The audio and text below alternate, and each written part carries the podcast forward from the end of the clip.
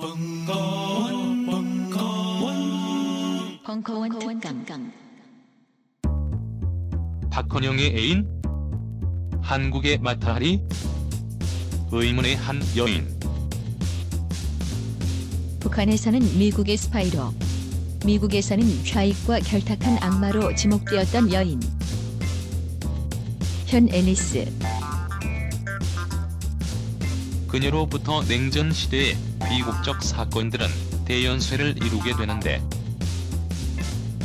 더 자세한 이야기는 5월 19일 저녁 7시 30분 벙커원 지하에서 들어보시라. 벙커원 홈페이지에서 신청하고 오시는 분들께는 아이리카노를 발수하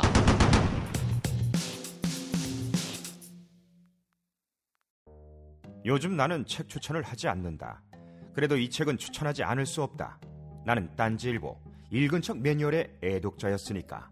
이웃 시민 고전은 직접 반려들어 읽는 게 가장 좋다.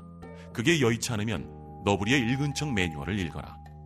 읽은 척 매뉴얼은 고전들의 뒤틀린 소개이자 색다른 비평일 뿐만 아니라 그 자체로 고전과 맞먹는 유사 고전이다. 고종석 그는 딴지일보 역사를 통틀어 가장 딴지적 글쟁이다. 김어준 고전이 얼마나 재밌는가를 은하계에서 가장 재밌게 설명하는 책. 딴지 편집장 너브리의 고전문학 읽은 척 매뉴얼. 아직 고전을 모르는 분들께 그리고 이미 고전을 알고 있는 분들께도 강력 추천합니다. 지금 바로 전국 서점에서 만나보세요. 딴지 마켓에서 구입하는 분께는 저자 사인본을 배송해 드립니다. 안녕하세요. 딴지마켓 조립 PC 전문 업체 컴스테이션의 이경식입니다. 혹시 알고 계십니까? 용산 선인상가에 빛나는 1층 130호.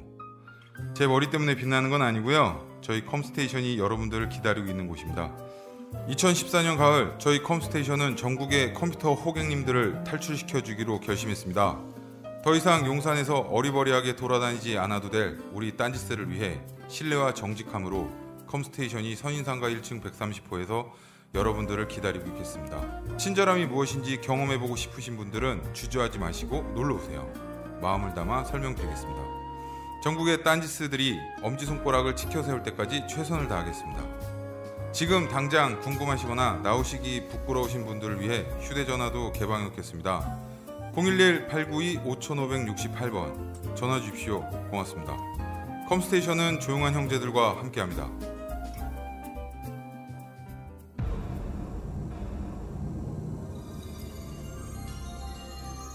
프로파일러 배상훈의 신시티 범죄 사회와 범죄 행동 분석.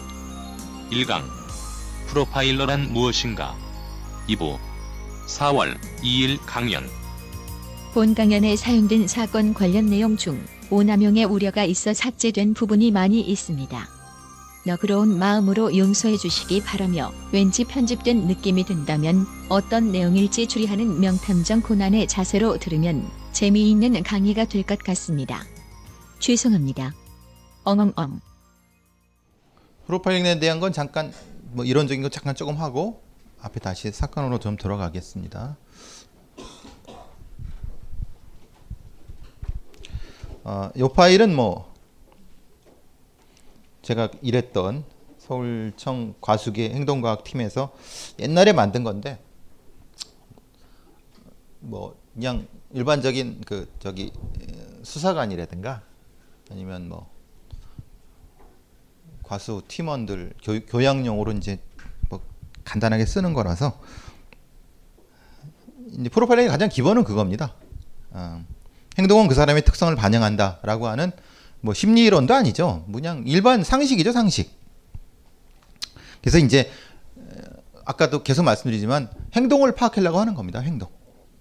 저희들이 믿는 거는 어, 사람들의 행동에는 패턴이 있다고 하는 겁니다. 패턴.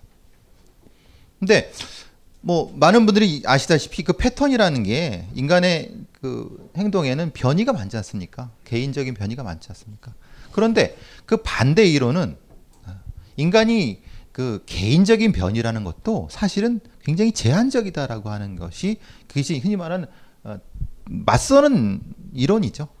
실제로 이제 어, 어떤 조건을 두고 사람이 얼마만큼 그 중심선, 행동의 중심선에서 어, 편차가 있냐, 변이의 편차가 얼마만큼 큰가를 설명을 할 때 그렇게 많이 크지 않습니다.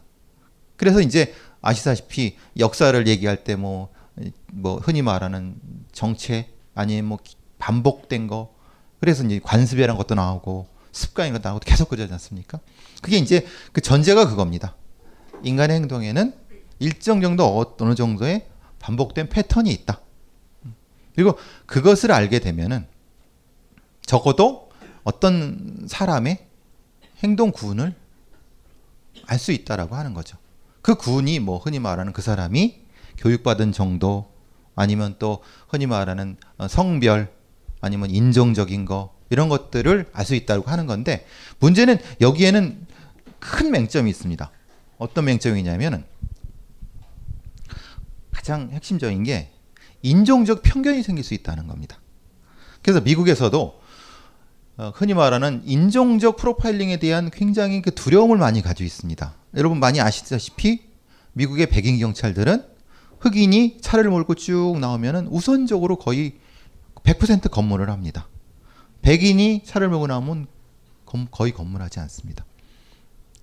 이게 이제 그래서 프로파일링이란 것 자체에 대한 비판론자들은 사실은 그 얘기를 많이 합니다. 즉 인간의 행동을 패턴화 시켰을 때는 무슨 문제가 생기냐면은 특정한 소수자 집단 그리고 흔히 마이너 마이너 집단의 특정한 낙인을 찍을 수 있다는 것이 이것이 맥점일 수 있다는 겁니다. 근데 그렇다 하더라도 어, 대전제는 특정한 행동의 패턴은 분명히 존재한다. 그것이 낙인으로 가지 않을 것 안아야 된다는 걸 알고 있- 아는데 실제 실무에서는 그게 많이 그렇게 됩니다. 그러니까 흔히 말하는 경찰들 현 실무할 때 뭐 구로동에 조선족들 지나가다니는데 우- 우선 조선족, 조선족들 두들겨 잡으려고 하고 말이 이상하게 들리면은 먼저 잡으려고 하고 그 분명히 그런 게 존재합니다. 근데 이제 그거를 감안한다 하더라도 이 프로파일링의 대전제는 어, 패턴입니다. 패턴. 패턴은 존재한다. 대신 그 패턴을 낙인으로 극복하는 것은 또 다른 문제라고 저는 생각합니다. 여러분 감안을 하고 들어주셨으면 좋겠습니다. 어쨌든 그래서 그래서 행동을 계속 관찰하는 겁니다. 프로파일러들은 행동. 이게 이- 요, 요, 요즘에 이제 요 때쯤 이제 여러분 한 100 여 분 넘게 계시잖아요. 이제 탁 아까 딱 이 자리에 섰을 때 이제 여러분 특이 행동을 하는 분들이 머리 탁 들어왔어요. 탁 들어가고 아참 직업병이 직업병 탁 해서 이제 뭐 아니할 말로 이제 그 이런 강의를 들어 좋아하시는 분들 중에 이제 아주 국소수는 진짜 범죄자들도 있습니다. 아, 음, 아 자기 이 나- 나의 그, 그 범죄 실력을 이제 아 연마하기 위해서 하, 음, 저 새끼는 뭐라고 하나 이제 자그 막, 뭐, 쓰- 아, 쓰시는 분들한테 보라는 거 아닙니다. 근데 팍 쓰고 막 찍어놓고 막 그냥 하는데 아니 죄송합니다. 그거 아닙니다. 그 선생님한테 그런 거 아니에요. 이게 이제 말하자면은 아, 이 저희들은 직업병이 그거죠. 이게 한번 딱 하면은 사람의 특징적인 것을 사진으로 찍어둡니다. 저희들은 그러니까 사진으로 인상을 팍 박아서 특정한 어, 그 행동의 것을 탁탁탁 해서 머릿속에 탁탁탁 해놓고 저 사람이 왜 지금 팔짱을 끼고 있을까? 저 사람이 왜 어, 턱을 개고 있을까? 저 사람이 왜 그 특정한 단어를 얘기했을 때 반응이 시큰둥할까? 입을 삐죽할까? 아니면 뭐 이런 것들을 이제 순식간에 탁 그 짧은 시간에 잡아야 됩니다. 음, 그렇게 또 훈련을 받, 받았고 그 그렇게 평소에도 그렇게 일, 그 실무에서 일할 때는 계속 그런 걸 반복적으로 합니다. 왜? 에, 이 범인을 용의자를 판단하는 시간이 굉장히 짧아요. 충분히 얘기할 수 있는 시간도 없어요. 그러니까 이제 특정한 어떤 행동을 통해서 그 사람을 짧은 시간에 팍팍팍 판단하고 그리고 다시 확인하고 판단을 계속 그거를 이제 해야 되기 때문에 있는 그런 직업병 같은 거죠. 너무 기분 나쁘게 생각하지 마세요. 이게 이렇게, 이렇게 하니까. 어쨌든 그래서 행동을 계속 관찰하는 겁니다. 행동 관찰하고 그래서 이제 보통 그 제 주변 사람들은 굉장히 절 기분 나쁘게 생각합니다. 왜냐하면 이제 뭐 얘기할 때도 계속 그 행동 얘기를 하고 그러니까 그래서 이제 친구가 별로 없겠죠 제가 그죠? 음. 어쨌든 그 행동은 그 사람의 뜻을 반영한다고 하는 거고 그래서 이제 저희들이 한 거는 그래서 행동 증거란 얘기를 많이 씁니다. 행동 증거. 그래서 이제 CSI 흔히 말하는 크라임 씬 인베스케이션이라고 하는 이제 과학 수사 팀에서는 물적 증거를 찾습니다. 현장에서 이 현장에서의 물적 증거를 찾는 거죠. 저기에 족적이 있다, 지문이 있다, 아니면 뭐 DNA가 있다 이런 걸 물적 증거라고 합니다. 그런 걸 저희들은 행동 증거라고 합니다.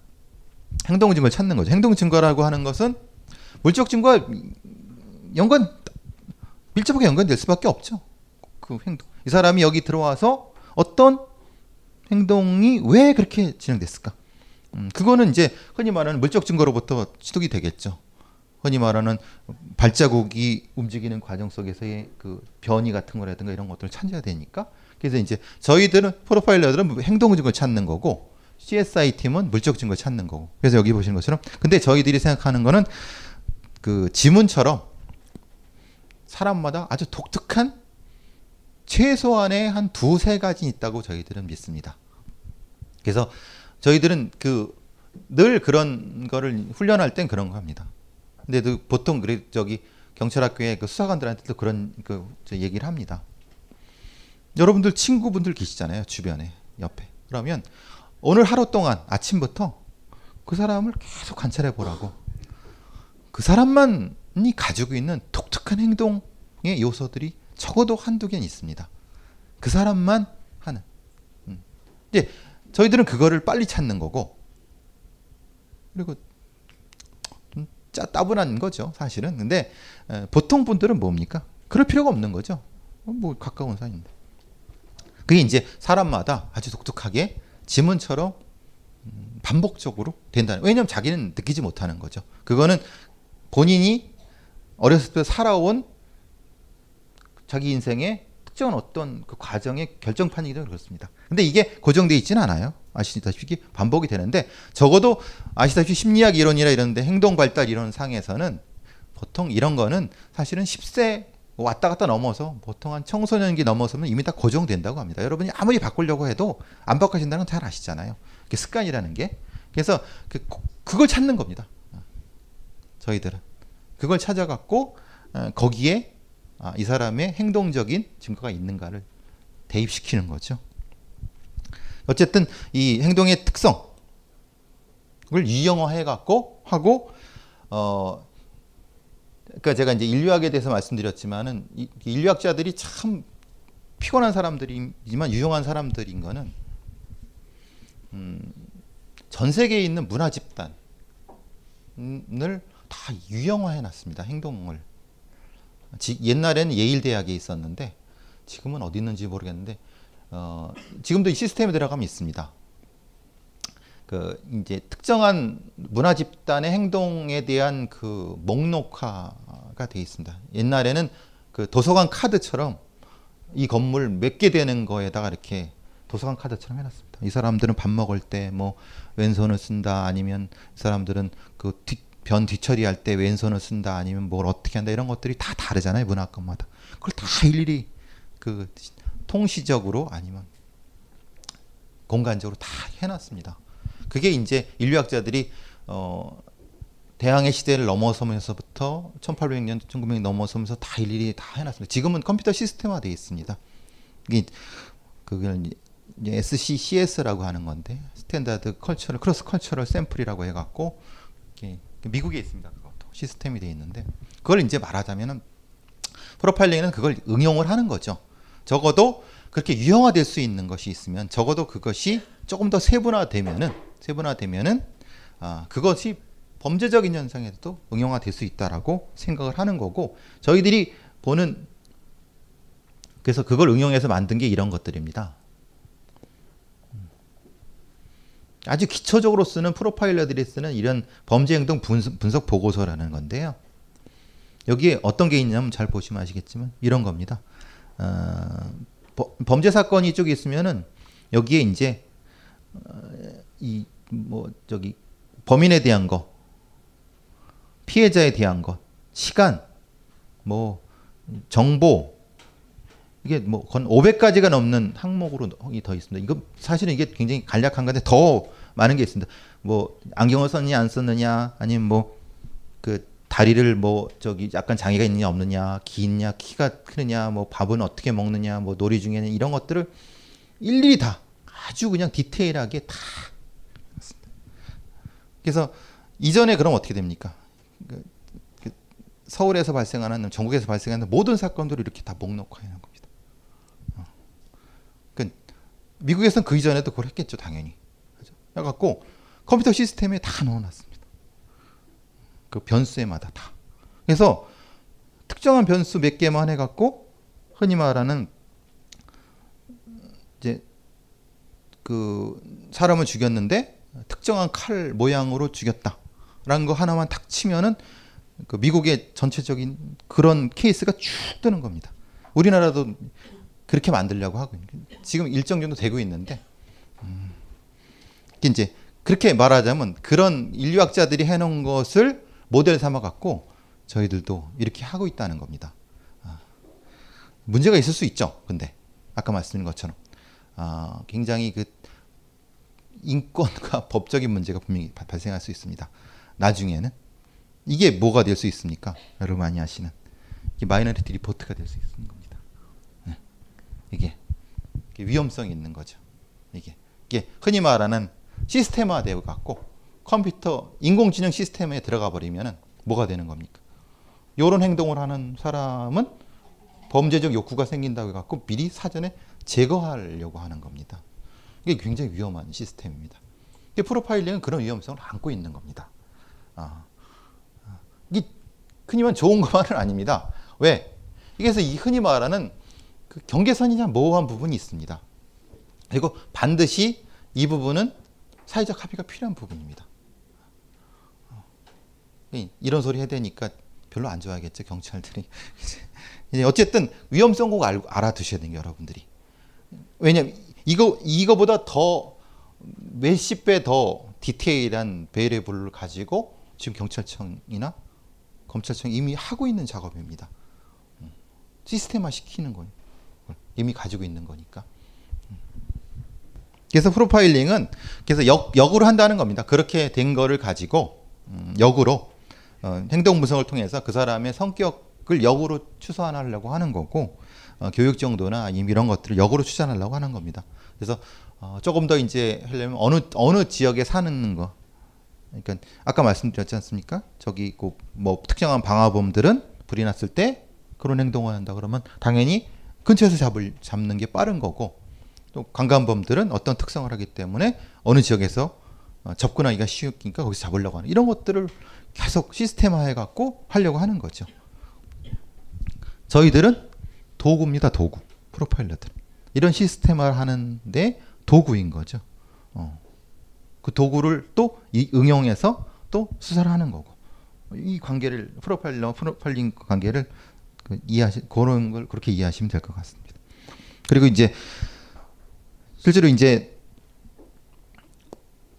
다른 건 다 그런데 그래서 이제 보시는 것처럼 이제 범죄 재 그래서 프로파일들이 최종적으로 어떤 특정한 사건에서 하려고 하는 거는 범죄를 재구성하는 겁니다.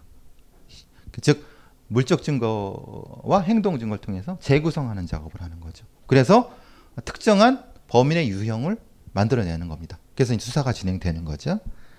그리고 뭐 이제 다음 시간에 말씀드리겠지만 사실은 이 프로파일링은 이렇게 굉장히 그 뭐 이 저 이렇게 멋있고 막 이렇게 한 것 같잖아요. 근데 사실은 시작은 되게 치사하게 시작됐습니다. 그 미국 그 전략정보국이라는 OSS라고 이제 CIA의 전신이죠.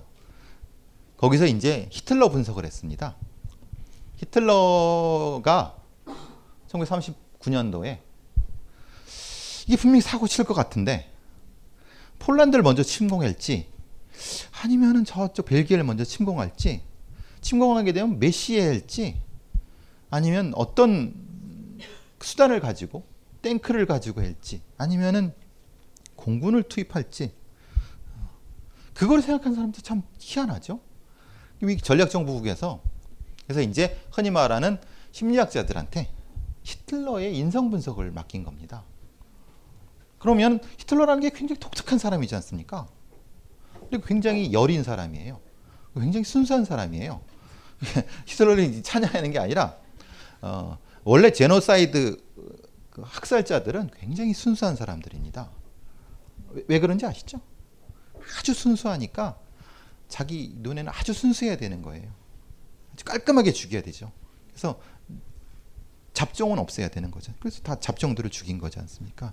그러니까 이제 말하자면은 이 사람의 인성을 분석해 갖고 어디를 먼저 공격할지, 폴란드를 먼저 칠지, 치면 어떤 걸로 칠지. 그래서 이제 전격전이라는 개념이 나왔죠.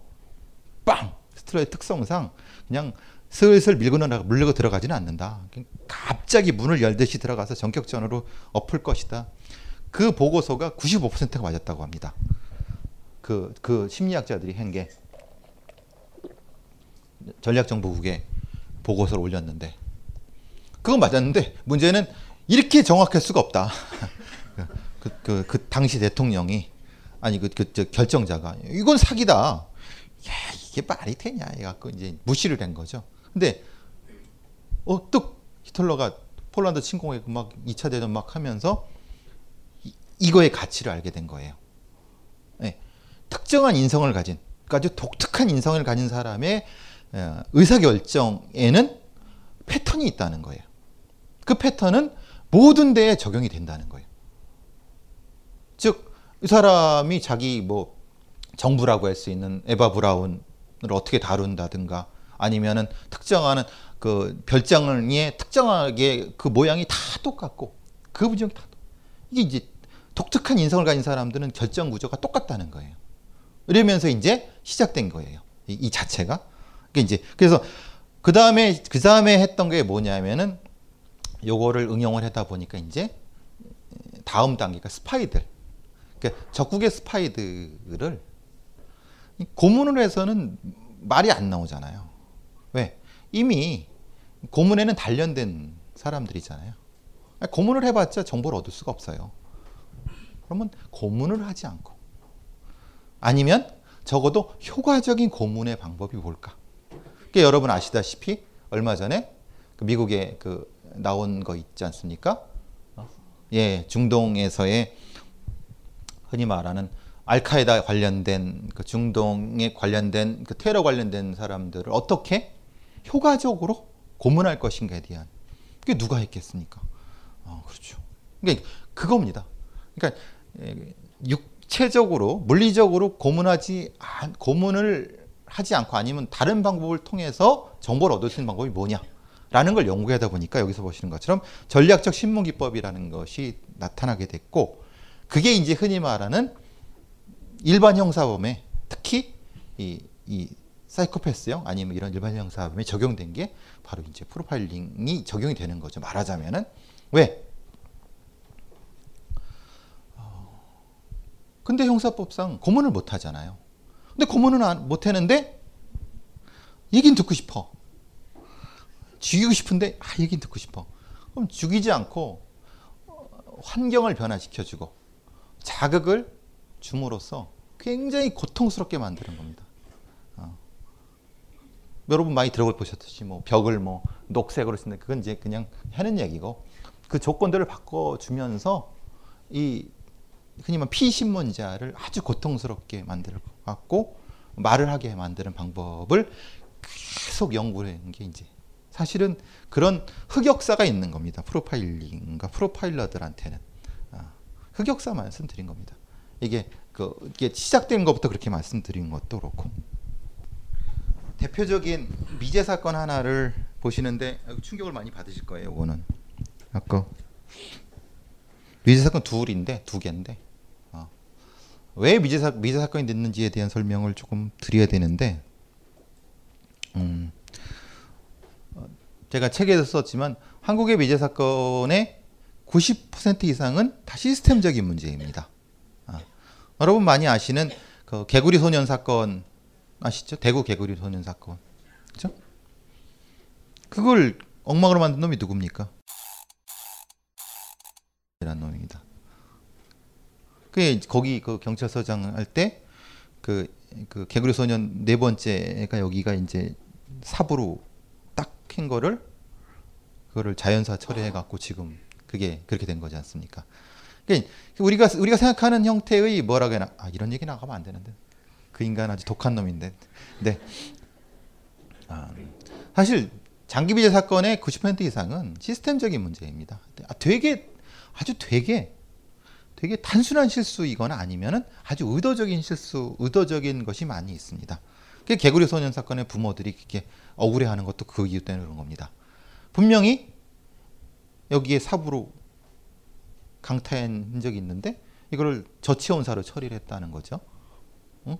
그왜 그게 저체온사가 돼야 돼? 라고 법의관들이 분명히 이거는 타살의 흔적이 있다라고 법, 법의 감정서에 썼는데도 그렇게 했다는 거는 그건 문제가 있는 거 아닙니까? 그게 장기 미제 사건이 된 거죠. 그죠? 그리고 아시다시피 그 황산 테러, 염, 황산 테러 했던 그 이름이 뭐죠? 그 사건 같은 경우도 초기 수, 수사에 실수한 거죠. 왜? 그 수사회의를 니까 초기 수사회의를 어. 왜 그랬을까요? 어. 몰라서 그런 건 몰랐어. 무지하고 몰라서 그런 겁니다. 수사관들이. 그게 많습니다. 어. 이제 그래서 저는 그 장기 미제 사건을 잘 안 믿습니다.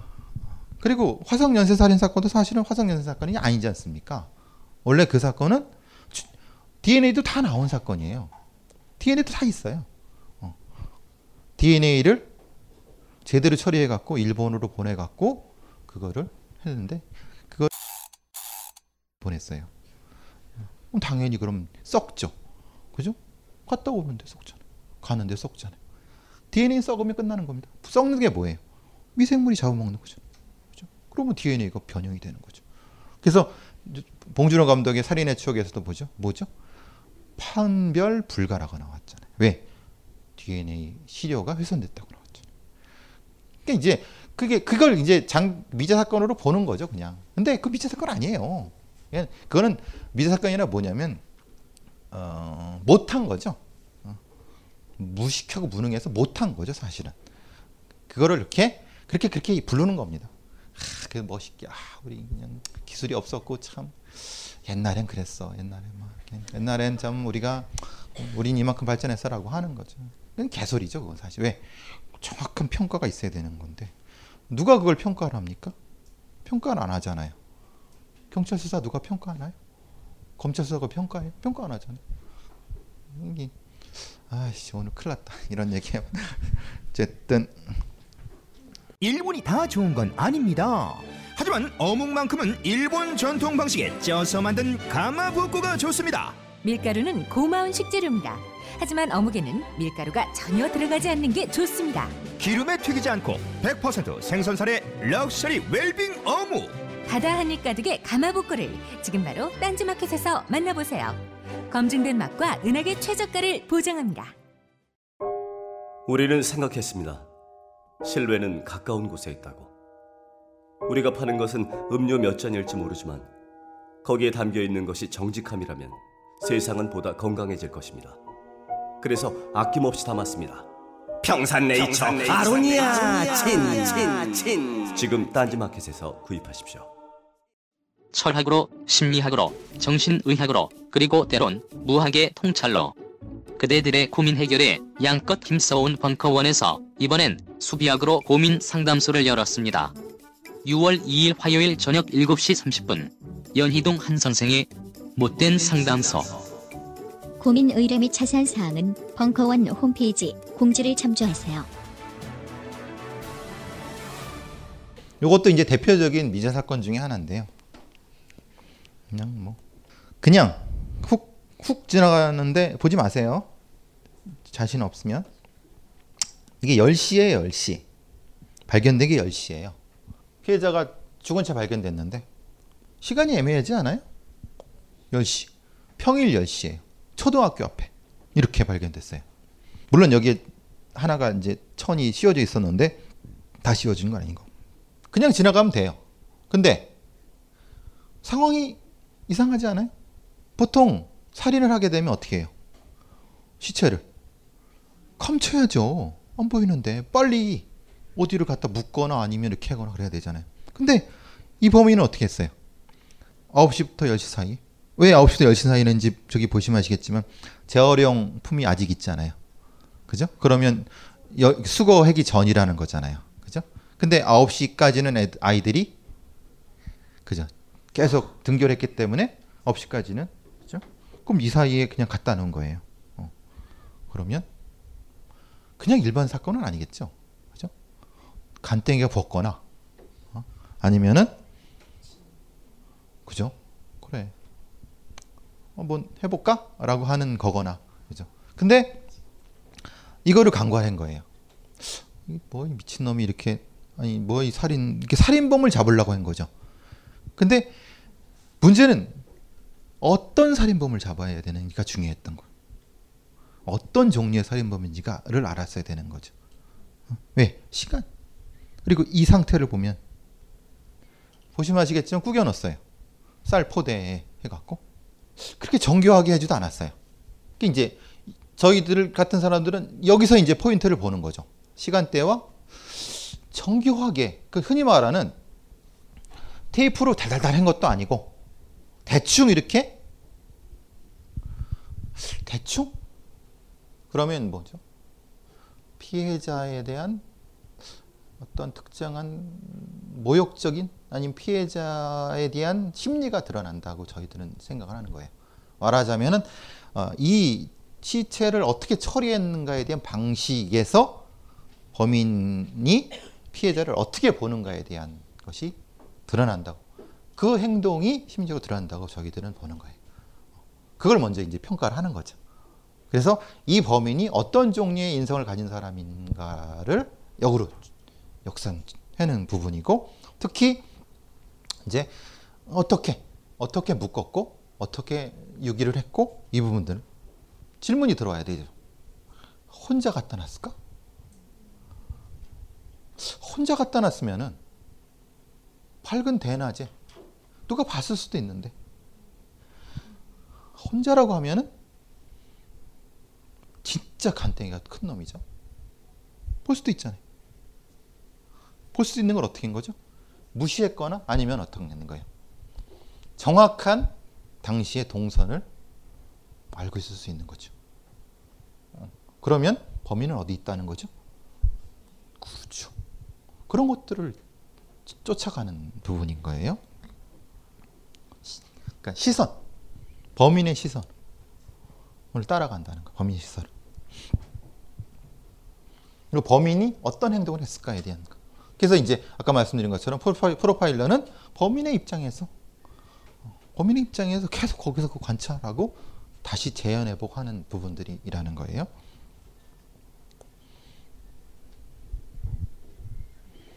혼자 묶을 수 있었을까요? 왜? 왜?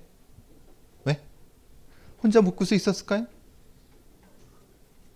가능할까요? 실제로 이제 그 비슷한 여자 경찰을 해갖고 이렇게 묶어보고 들어가 팍팍 해서 묶어보고 아, 실제로 그렇게 해요. 재현을 해봐야 되는 부분이 있기 때문에 이제 다시 반복했던 부분이 무엇인가? 이 범위는 독특하게 여러분 많이 아시는 어, 텐이라고 하는 그 수사 드라마가 있죠. 주상욱 나온 거기에 이제 비닐봉지 살인 사건이 있어요. 그래서 이제 비닐봉지를 씌우는 이유는 몇 가지 일을 설명을 해요. 뭐 면식해 갖고 아니면 이런 어떤 얼굴을 못 보기 때문에 뭐 이렇게 했는데 근데 그러기에는 그거는 이제 흔히 말하는 죽이기 전에 그래야 되는 거고 죽인 후에는 또 다른 의미를 가지고 있는 거예요. 그래서 이제 흔히 말하는 이 비닐봉지를 씌운 이유에 대한 설명을 또 해야 되는 거죠. 왜 그랬을까? 그리고 이제 뒤에 보신 것처럼 옷을 벗긴 다음에 다시 똑같이 입혔어요. 어. 그러면 이유가 있어야 되잖아요. 왜? 죽였으면 죽였지. 강간을 했으면 강간을 했지. 이유가 뭘까? 그것이 범인이 피해자에 대한 어떤 특정한 감정의 표현 혹은 그것에 대한 인성의 표현이라고 판단하는 거죠. 이제 이건 뭐 다른 거지만 사실은 이, 이 비닐봉지를 쌀 때도 매듭도 좀 독특한 부분이 있어요. 그러니까 이제 여러분이 비닐봉지를 쌀 때 왼손으로 싸는 거랑 오른손이 다 달라요. 그래서 이제 그 무의식적으로 싸게 되면은 자기 주요하게 쓰는 손에 힘을 가하기 때문에 그 어느 전 어느 손잡이인가를 100%는 아니더라도 한 뭐 80% 이상은 알 수가 있어요. 이제 그걸 뭐 의도적으로 이제 왼손잡이나 오른손잡이처럼 했으면은 그건 오류가 생기겠지만은 그냥 무의식적으로 했다고 하면 그건 알수 있는 부분이 있어요. 요 장면이 이제 몇 달 생각나실 거예요. 요, 요, 요 부분이. 보지 마세요. 음, 잠깐 지나갔지만은 이게 이제 어, 독특한 어, 성도착증 환자 이런 걸 알 수 있죠. 특정한 형태의 그 행위를 했어요. 여자의 성기에 대해서 이제 그 부분이 나타나는 부분이고 그래서 그걸 말씀드리는 거. 이제 여기서부터 이제 하나 한 걸음씩 들어가는 거죠. 특정하게 어떤 행위를 했는가에 대한 거. 그리고 이제 이 부분에 대해서는 이제 뭐 어떤 손으로 어, 질식을 시켰는가. 그리고 질식시킬 때에 어, 단번에 질식을 시켰는가 아니면은 어, 시간적 여유를 가지고 질식시켰는가에 따라서 피해자에 대한 그 감정 상태라든가 이걸 더 설명해낼 수 있는 부분이고요. 여기 보시면 아시겠지만 법, 법의학자들의 그 해면은 누, 눈썰미 좋으신 분 보시겠지만 이게 그 손가락 자국이 있죠 지금 보시는 것처럼. 음. 이제 특정한 행위를 했는가 그 피해자의 몸에 이런 것도 찾아야 되는 거고 그리고 또 특히는 이제 가장 많이 찾는 건 뭐냐면 어, 단독범인가 복수의 범인인가 찾는 거예요. 그건 이제 행동의 이중성을 찾아야 돼요. 그러니까 이 범인이 어, 특정하게 어, 질식 이거 질식 가학적인 행동을 하는 일관적인 행동의 방식을 쭉 따라갔는가 아닌데 다른 형태의 뭐 흉기라든가 이런 걸 통해서 썼는가 그러면 의미가 없 의미가 다르잖아요. 그렇죠? 그러니까 이 A라는 행동의 그룹이 쭉 갔는데 이상하게 탁 다른 행동 유형이 나타나요. 그럼 이거는 한 명이 아니라는 거예요. 그걸 그걸 찾는 거예요. 그래서 복수의 범인인지 아니면 단독 범인인지를 찾는 것도 이 행동에서 찾는 부분. 물론 이것은 도움을 받는 건 그거죠. 법의관들의 부검을 통해서 정확히 시체에 남아 있는 특정한 음, 뭐 상흔 같은 거의 방향이라든가 힘의 방향 이런 것들을 통해서 또 찾는 부분이 있어요. 뭐 기타의 거는 뭐 이제 흔히 법의관들이 하는 부분들이 많죠. 이런 부분들을 여기 이 사건이 그 가장 독특한 부분은 뭐냐면은 DNA가 나왔는데 대조할 수가 없었어요. 왜 그런지 아시죠? DNA DNA는 있는데 대조가 있어야 되잖아요. 말하자면 DNA는 등록된 게 아니기 때문에 DNA는 있어요. DNA 있었고 그리고 또 하나는 뭐였었냐면 모래에 모래, 모래, 모래. 아까 잠깐 보셨을지 모르지만 모래. 그 모래가 어, 그 거기서 나온 모래가 아니라는 거예요. 주변에 있는 모래가 아니라는 거예요. 어, 말하자면은 그 뭐죠? 해사, 해사, 해사. 그건 그건 뭘 의미하죠? 어, 별도로 준비한 거라는 거예요. 어, 별도로. 그러니까 그 모래를 피해자의 몸에 넣기 위해서 별도로 준비한 모래라는 거예요. 그러니까 이제 그건 다른 의미가 있는 거죠. 흔히 말하는 어, 범행을 하기 위해서 뭐 모래가 묻거나 그런 게 아니라는 거예요. 그러니까 이제 그러니까 이거는 뭐냐면 일반 살인 사건이 아니라는 거죠. 근데 이제 문제는 제가 드릴 말, 드리고자 하는 말씀은 어, 그 자체를 간과를 했어요 초기에 그냥 일반 살인 사건이고 이런 사건은 동네 동네 양아치들 성범죄자들일 거라고 생각을 동네 양아치들만 다 뒤졌어요. 근데 저희들이 접근했으면은 그저 그렇게 접근을 하지 않았겠죠. 어, 정신병원부터 뒤졌겠죠. 그리고 정신적인 성도착증 환자부터 찾았겠죠. 그죠? 근데 이제 어 사실은 접근할 방법이 다르죠. 왜?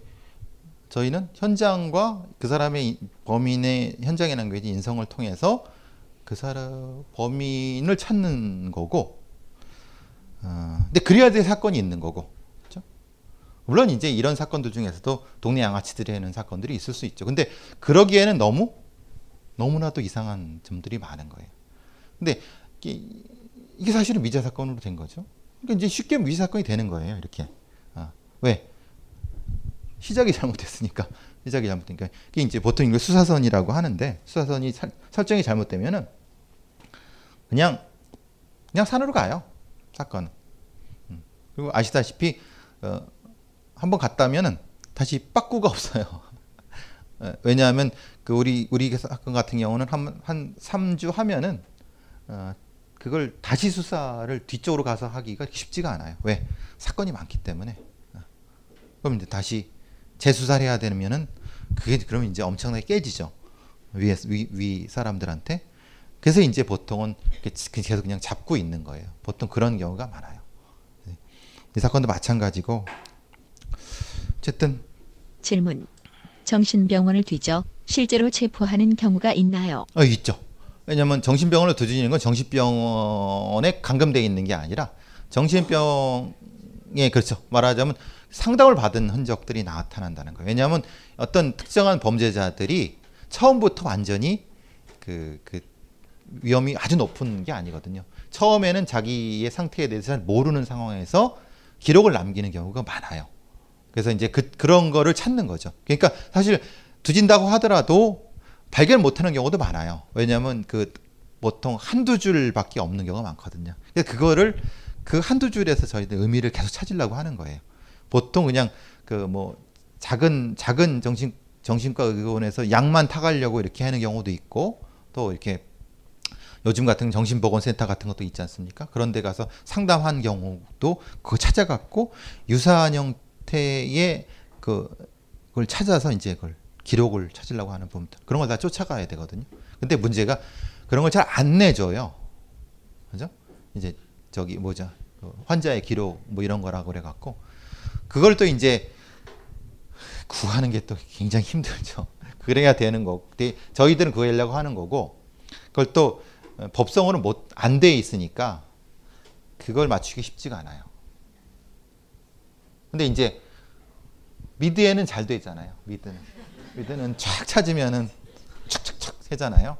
근데 그거는 이제 구라고, 아, 실질적으로 그 다 발로 뛰어야 되는 부분이 있어요. 그래서 설득하고 그리고 설득의 전제는 그거죠. 어, 이 신뢰를 저희의 작업에 신뢰를 줘야 되는 부분이 있는데 예, 저희의 작업에 대해 신뢰를 못 주는 부분이 많죠.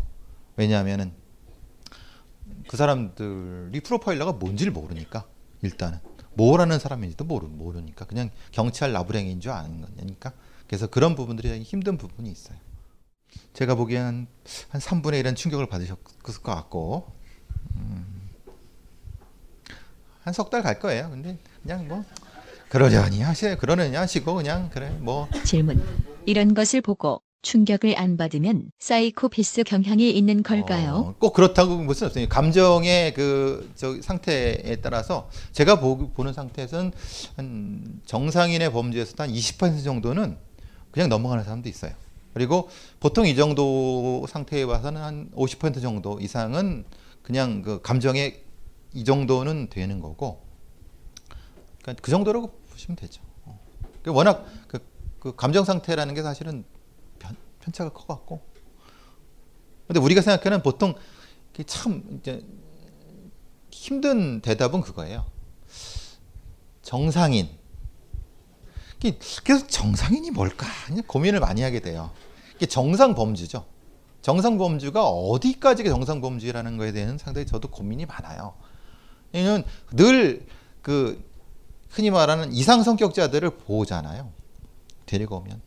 저는 어, 최대한 이상 성격자라 하더라도 정상인의 범주로 봐주고 싶은 부분이 분명히 있어요. 그러니까 이상하게 보면은 사람들 다 이상해요.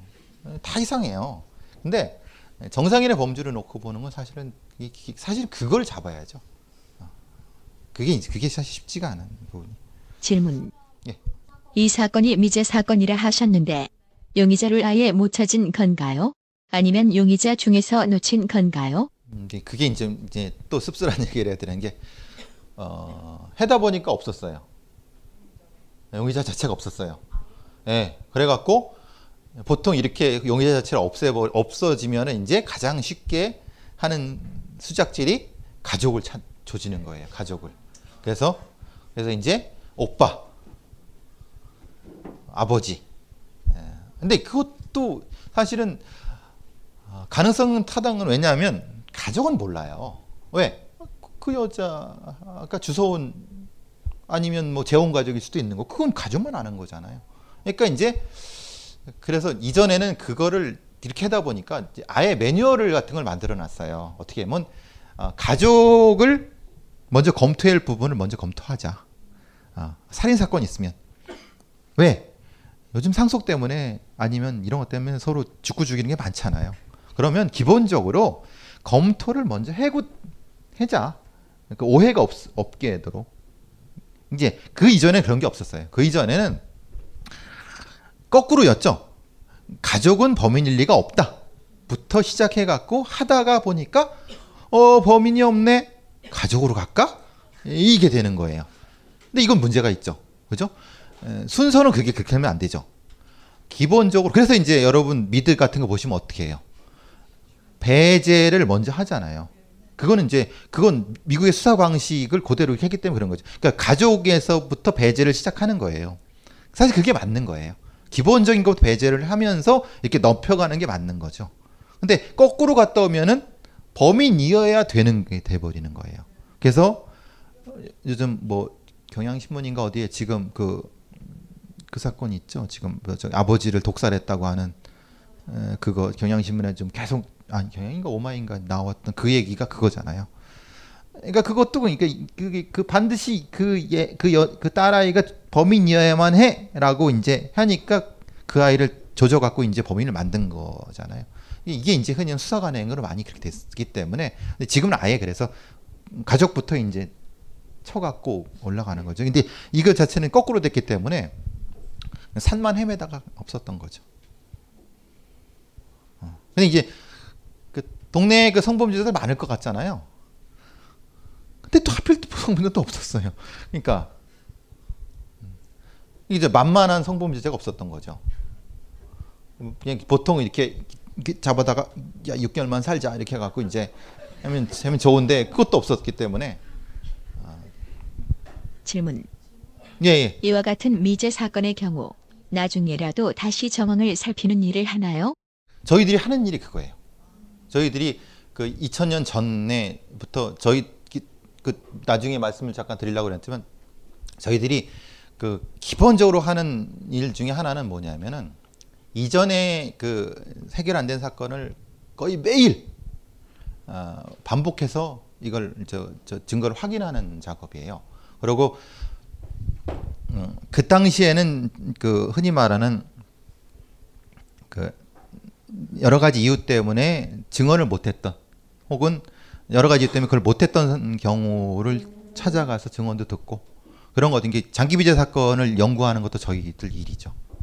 이게 서울청 내는 지금은 어떻게 될지 된지 모- 제가 있을 때만 해도 그 외부에 연결이 안 된 연결이 안 된 별도의 그 서버가 있어요. 해갖고 미제 사건 미제 사건만 그 전담한 그러니까 그 파일이 따로 있어요. 그러니까 그거를 계속 확인을 하는 거죠. 그래서 확인을 하고 어, 거기에 관련된 왜, 왜냐하면 그 범인이 그 범인이 어, 다시 활동할 수도 있는 거잖아요. 그죠? 그러면은 그 옛날 파일들을 머릿속에 계속 넣고 반복해서 확인해야지 거기에서 나타나는 행동 특징들이 다른 사건이 있을 때 바로 할 수 있게끔 교차 분석을 계속 하는 거죠. 그래서 이제 이런 것들을 반복하죠. 그래서 지금 요, 요건 이제 프로파일링에 대한 건 이- 이런, 것 때문에 했다는 거죠. 뭐, 뭐, 이제, 이건 이제 경찰이 공식적으로 공식적으로 얘기하는 거예요. 그러니까 제가 그 제 프로파일링 대한 말씀은 이미 드렸고 공식적인 거니까. 근데 이제 뭐 하는 건 그거예요. 패턴이 많이 노출이 된다는 거예요. 그러니까 이제 어, 연쇄살인 예전에는 패턴이 노출이 안 된 건 뭐냐면은 그 경찰서 해와 경찰서에서 한 사건을 저기 강북 경찰서와 교류를 안 해요. 그러니까 이제 모르는 거죠. 저기서 저기선 이렇게 했는데 우리가 가지고 착 해갖고 해갖고 해면하는 거고 안 하면 하는 거고. 그래서 그래서 분명히 같은 범인이에요. 근데 시스템화가 안 됐기 때문에 패턴을 모르는 거예요. 어. 근데 이제는 어떻게 돼요? 효차가 되니까 패턴이 일어나는 거죠. 이 저기 말한 거는 유사한 패턴의 범죄자라고 하는 것은 거꾸로 본 거죠. 어. 그러니까 제가 말한 그것에 대한 것을 설명을 못 하죠. 왜? 예전엔 그렇게 개판으로 수사했다는 걸 자인을 하면 안 되잖아요. 그러니까 이제 저렇게 얘기를 하는 거예요. 근데 그 이유는 그거예요. 예전에는 패턴을 볼 수가 없었어요. 근데 이건 우리만 그런 게 아니었어요.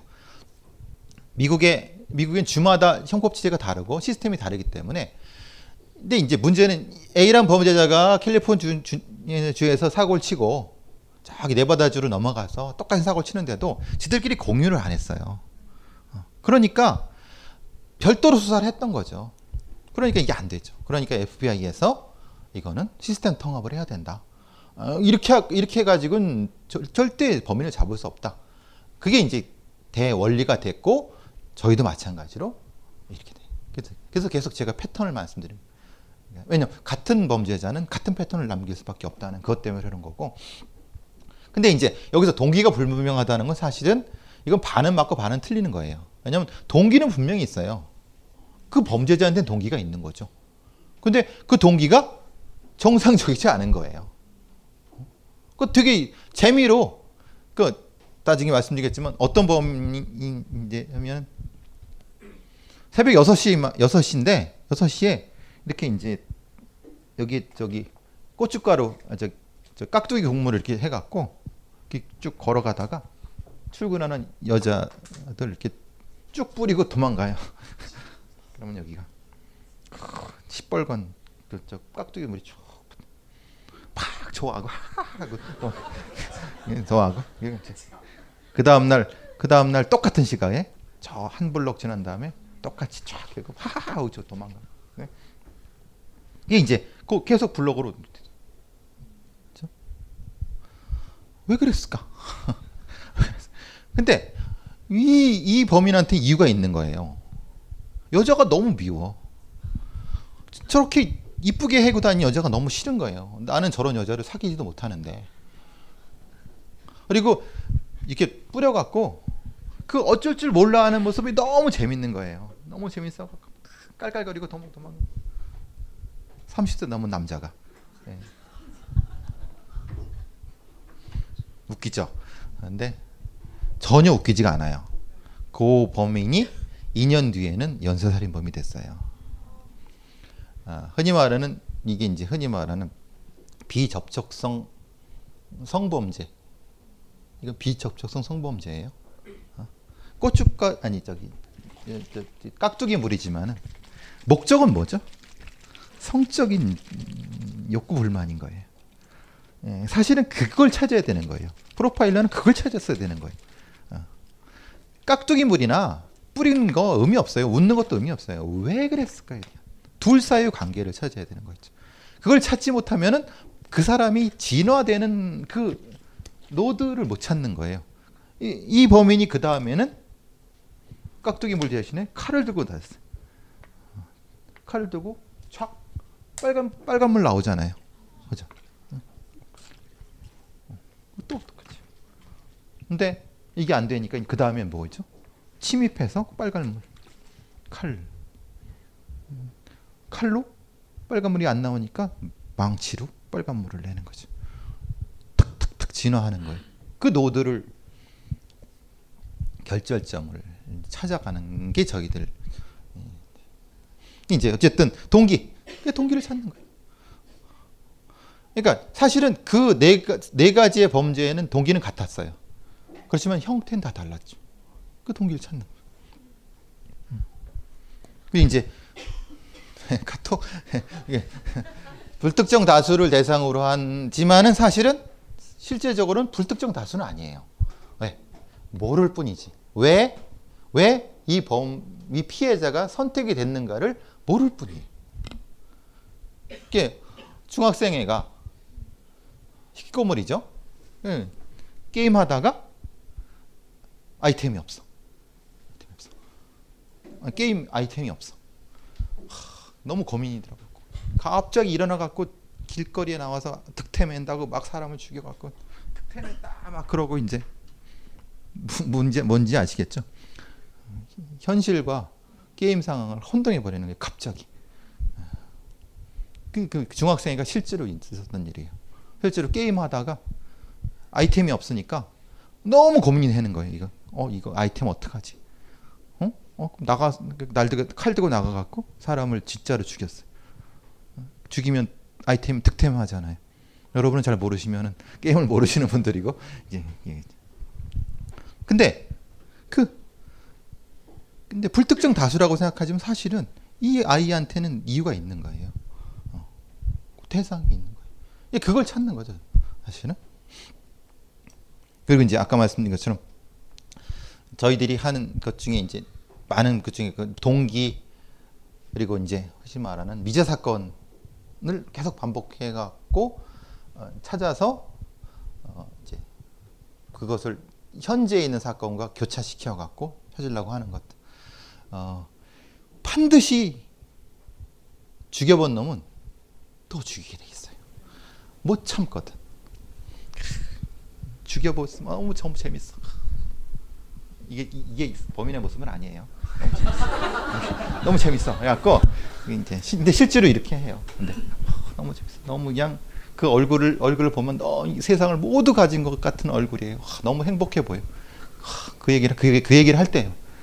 이제 말하자면 강호순이 그 여, 사람 자기 그 죽였다는 얘기할 때 너무 행복해고 막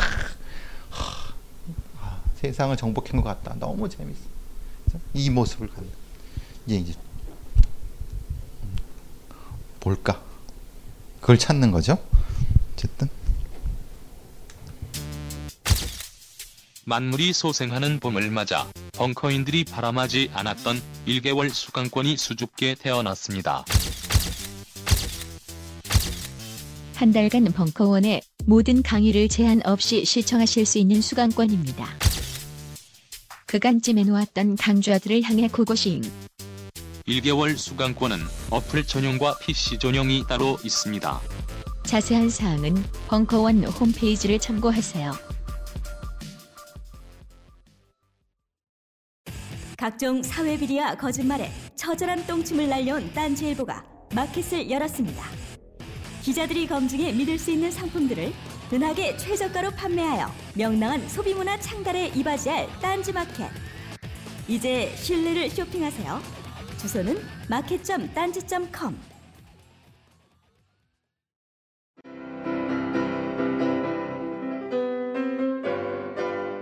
클래식은 너무 멀리 있거나 혹은 너무 가까이 있다.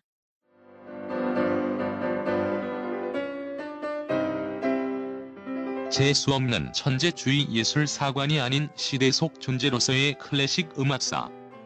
지휘자 겸 피아노 박사의 실연과 함께하는 퍼포먼스형 강좌. 시대 정신과 음악 양식 모두를 아우르는 입체적 이해.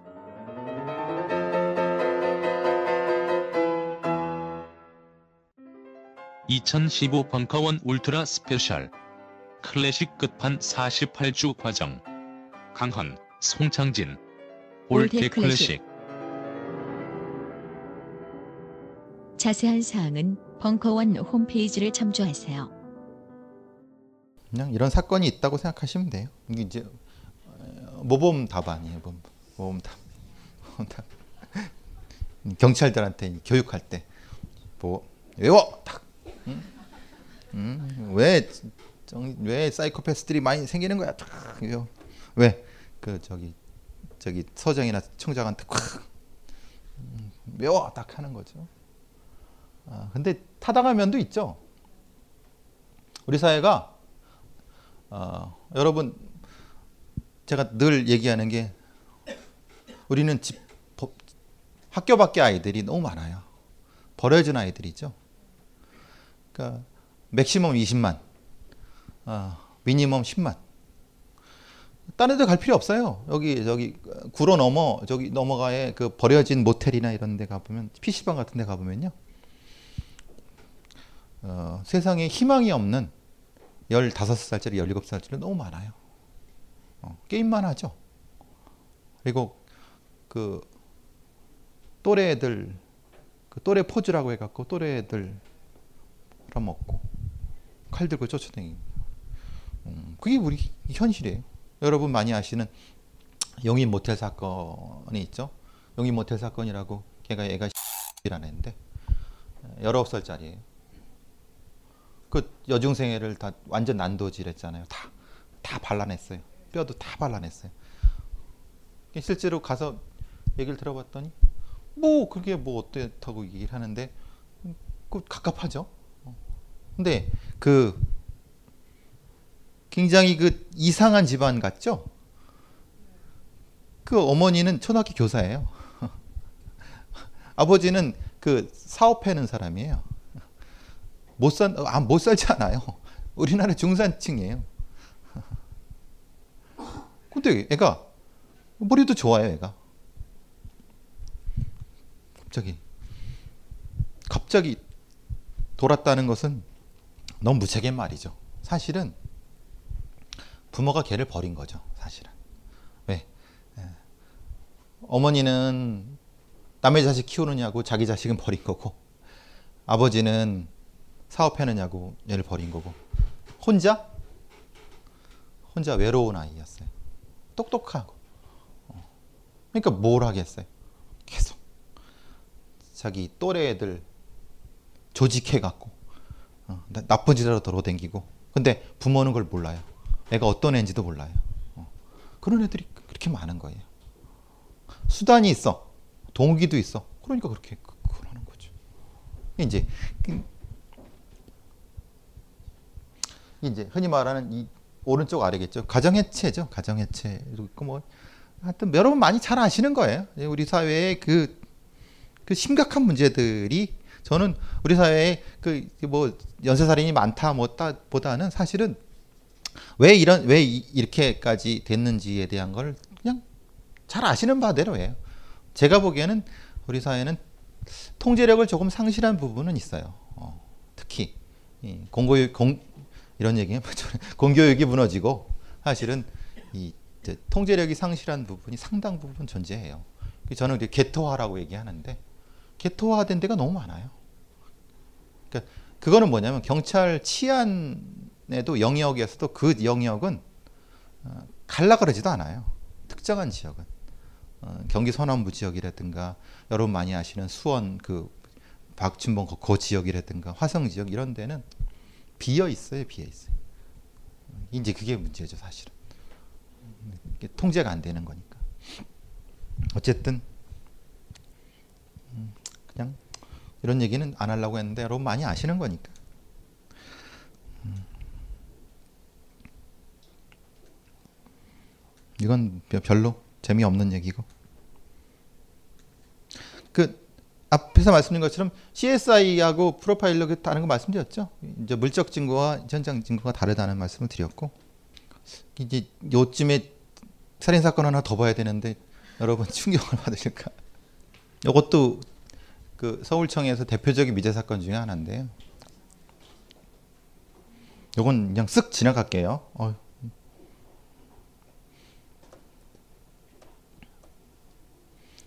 지금은 노들끼리 많이 밝아졌어요. 근데 이제 지금 뭐 어쨌든 뭐저 저 상태에서 발견됐어요. 그이 보통 이 사건에서 입안을 보는 이유는 이제 그 뭐 폭행이 있었는가에 대한 거예요. 이게 말하자면 폭행이 중심이었는가 아니면은 어, 성적인 적분이 중심이었는가를 볼 때 포인트를 어디로 놓을 것인가 를 볼 때 이제 안면부에 대한 상처 그 피하에 대한 상처를 먼저 많이 봐요. 그리고 이제 어, 어떤 방식으로 죽였는가, 특히 이제 이걸 사큰이라고 해요. 그러니까 이제 말하자면 여기 줄로 이제 했을 때 그럼 어떤 도구를 도구에 대한 건 그런 거죠. 어, 미리 준비했는가, 있는 걸 가지고 썼는가. 그리고 여기서 보신 것처럼 이제 오른손잡이가 왼손잡이인가. 그리고 그것을 어떤 힘을 중심으로 작용을 시켰는가. 왜 앞으로 시켰는가, 뒤로 시켰는가, 뒤로 했을 땐 어떤 의미를 갖는가. 이런 것들을 이제 찾기 위해서 이런 걸 다 목록화 시켜요. 뭐, 저 앞에 뭐 보신 것처럼 그, 그 쭉 바이켓에 따라서. 그래서 보통 이제 일주를 시킨 거잖아요. 이게 의도적으로. 그러니까 흔히 말하는 우리가 보통 이제 우발적으로 사람을 이렇게 뭐 할 때는 이제 뭐 손으로 이렇게 했다고 이렇게 되지만 이건 이제 별도의 도구를 가지고 별도의 힘을 가지고 했기 때문에 이런 것들을 찾는 거죠. 어. 그럼 이제 어떻게 준비성, 음, 계획성 거기에 따른 이제 복수의 범인, 단독범 이런 것들 찾는 거예요. 단독범 찾을 때는 이제 어 그리고 이제 요거를 볼 거는 아까 저기 요즘은 이제 치흔을 많이도 찾아요. 치흔. 그러니까 이제 피해자의 몸에 나타나는 여러분 치 이거는 다 사람마다 다른 거 아시죠? 그리고 여러분 치과 같은 데 가시면은 기본적으로 이걸 쑥 돌리잖아요. 그죠? 근데 이제 교정을 했다 하면은 교정에 나온 것도 다 달라요. 사람이 다 다르거든. 그거를 사실은 그 치흔만 본뜬 거를 빨리 사체가 이제 강직되고 풀리고 그러면서 없어지기 전에 그거를 찾으면 사실은 범인을 찾는데 많이 도움이 될 수 있는데 예, 근데 그 부분은 시간이 지나면 못 찾죠.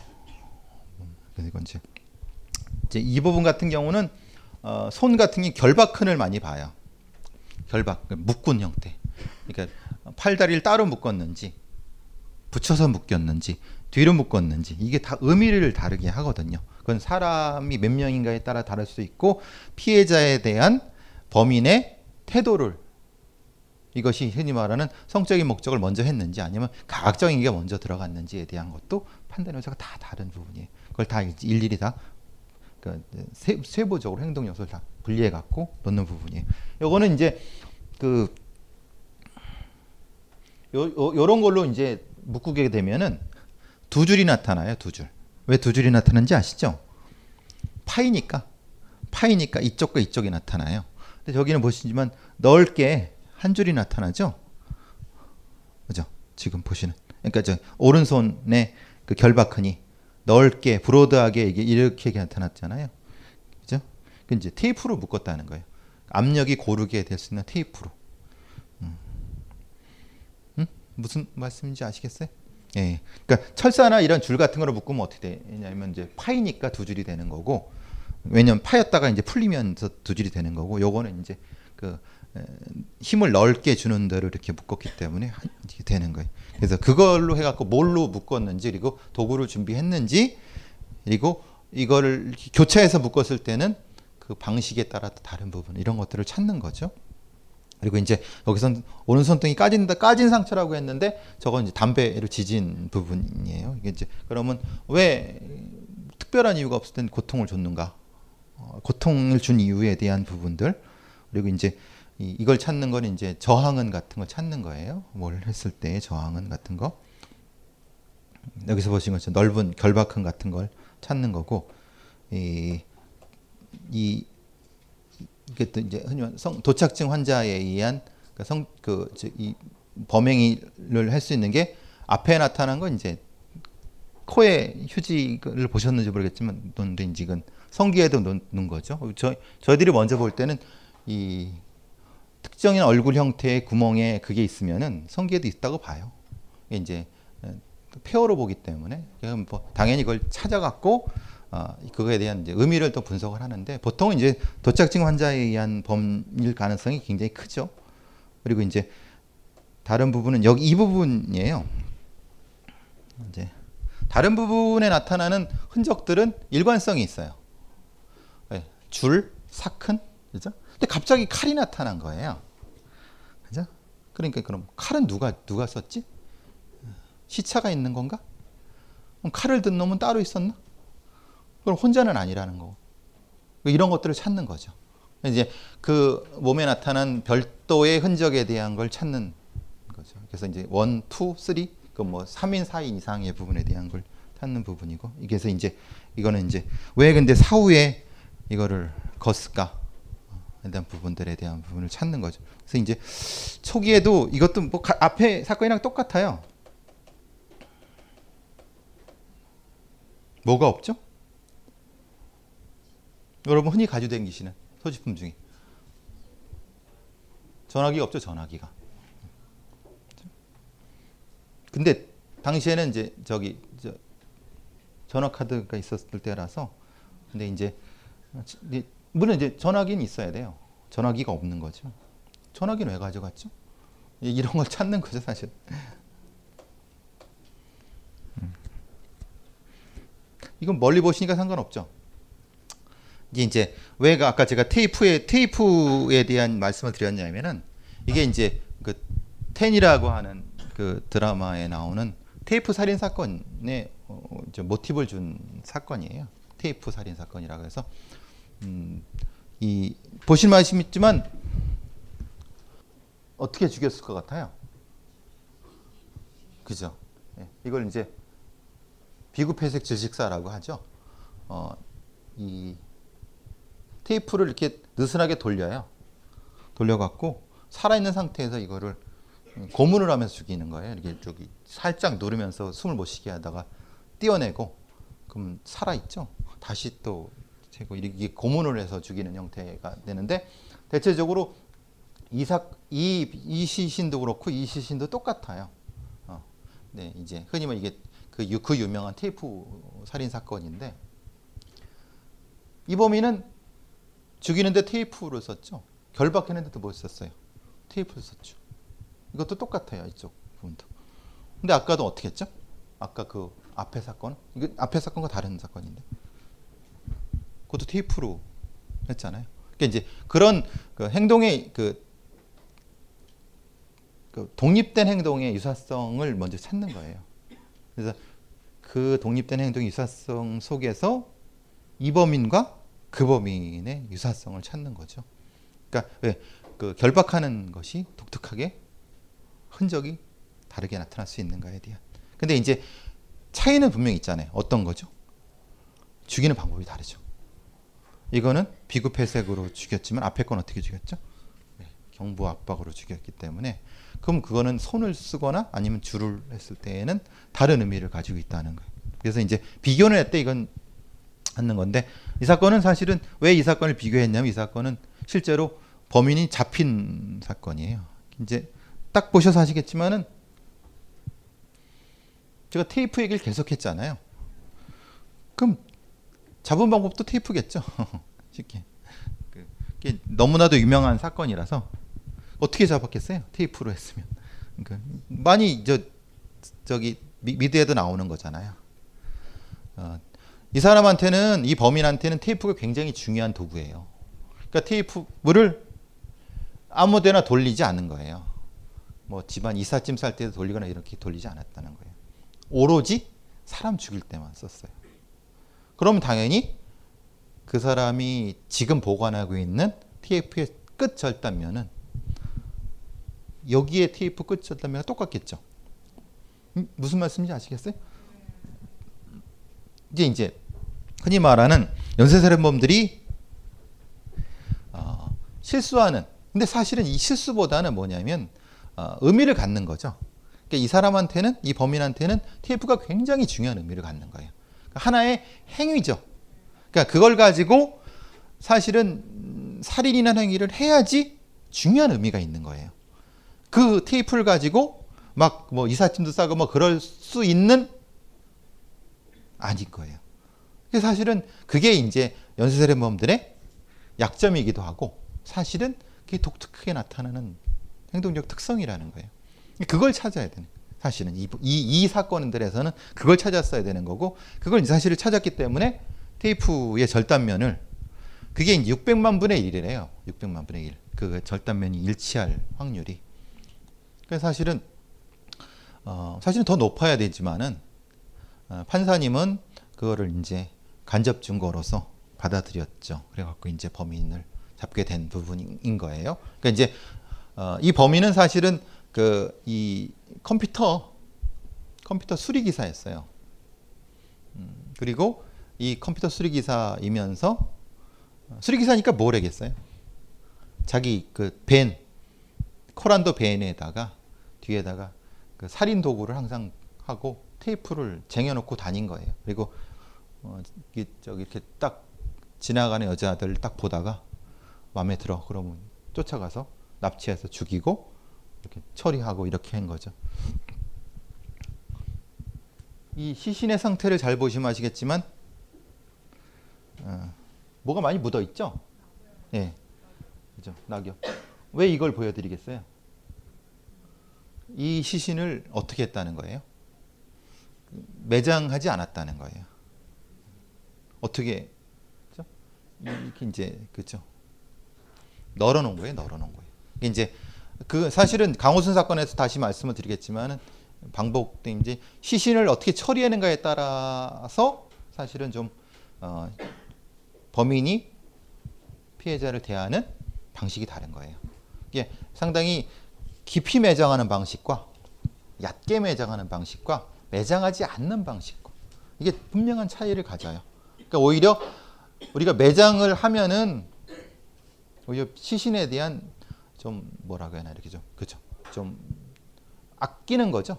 좀 저기에 대한 좀 경외감을 갖는 형태라고 되는 건데 매장하지 않고 그냥 버려두는 거는 어떻게 해라는 거죠? 그냥 들짐승은 뜯겨 먹어도 상관없다는 거예요. 그러니까 아주 아주 극악한 거죠 이게 그 시신을 대하는 방식이 아주 극악한 거예요. 그러니까 그걸 통해서 이제 이 범인이 피해자를 어떻게 대하는가 그리고 어떻게 물색하고 어떻게 예, 찾았는가에 대한 것을 추적해내는 그 방식이 바로 그거예요. 그러니까 매장을 했는가 어떻게 매장을 했는가 그리고 옷을 벗겼는가 안 벗겼는가 옷을 다시 입혔는가 이런 부분에 대한 부분.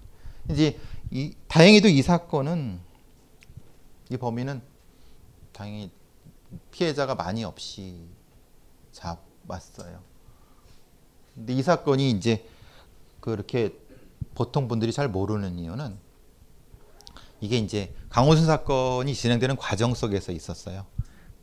지, 역도 군포 지역이었어요. 였고 말하자면은 처음에는 이것이 그 강호순 사건 강호순이 했는 줄 알았어요. 강호순 사건 중에 하나인데 패턴이 다 다르거든요.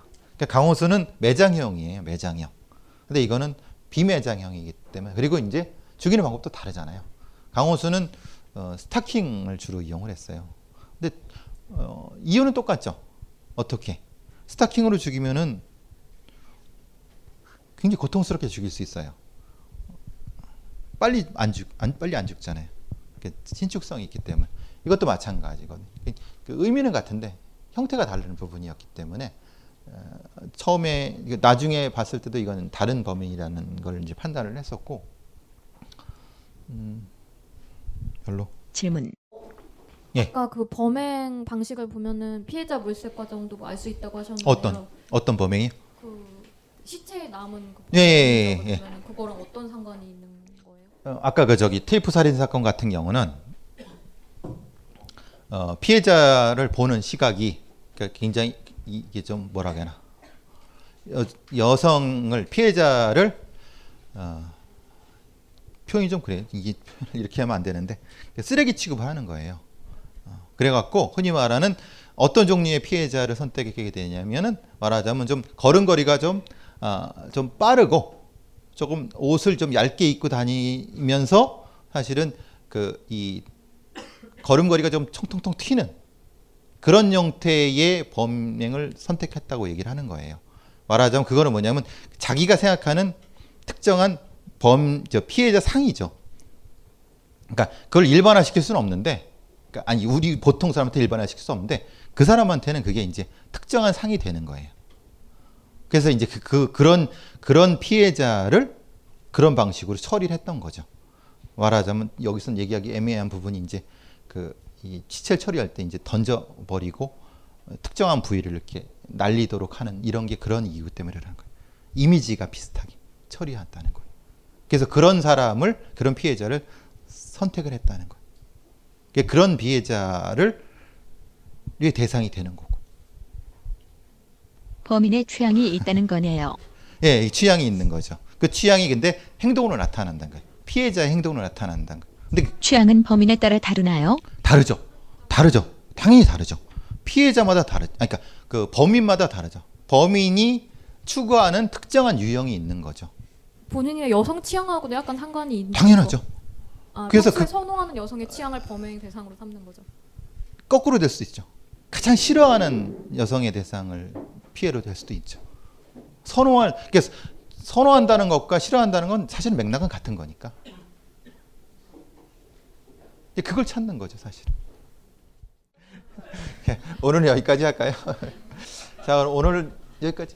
예, 하고 즐거우셨으면은 그리고 잊어버리세요. 이게 사진은 그냥 잊어버리시면 돼요. 자, 그럼 다음 주에 뵙겠습니다.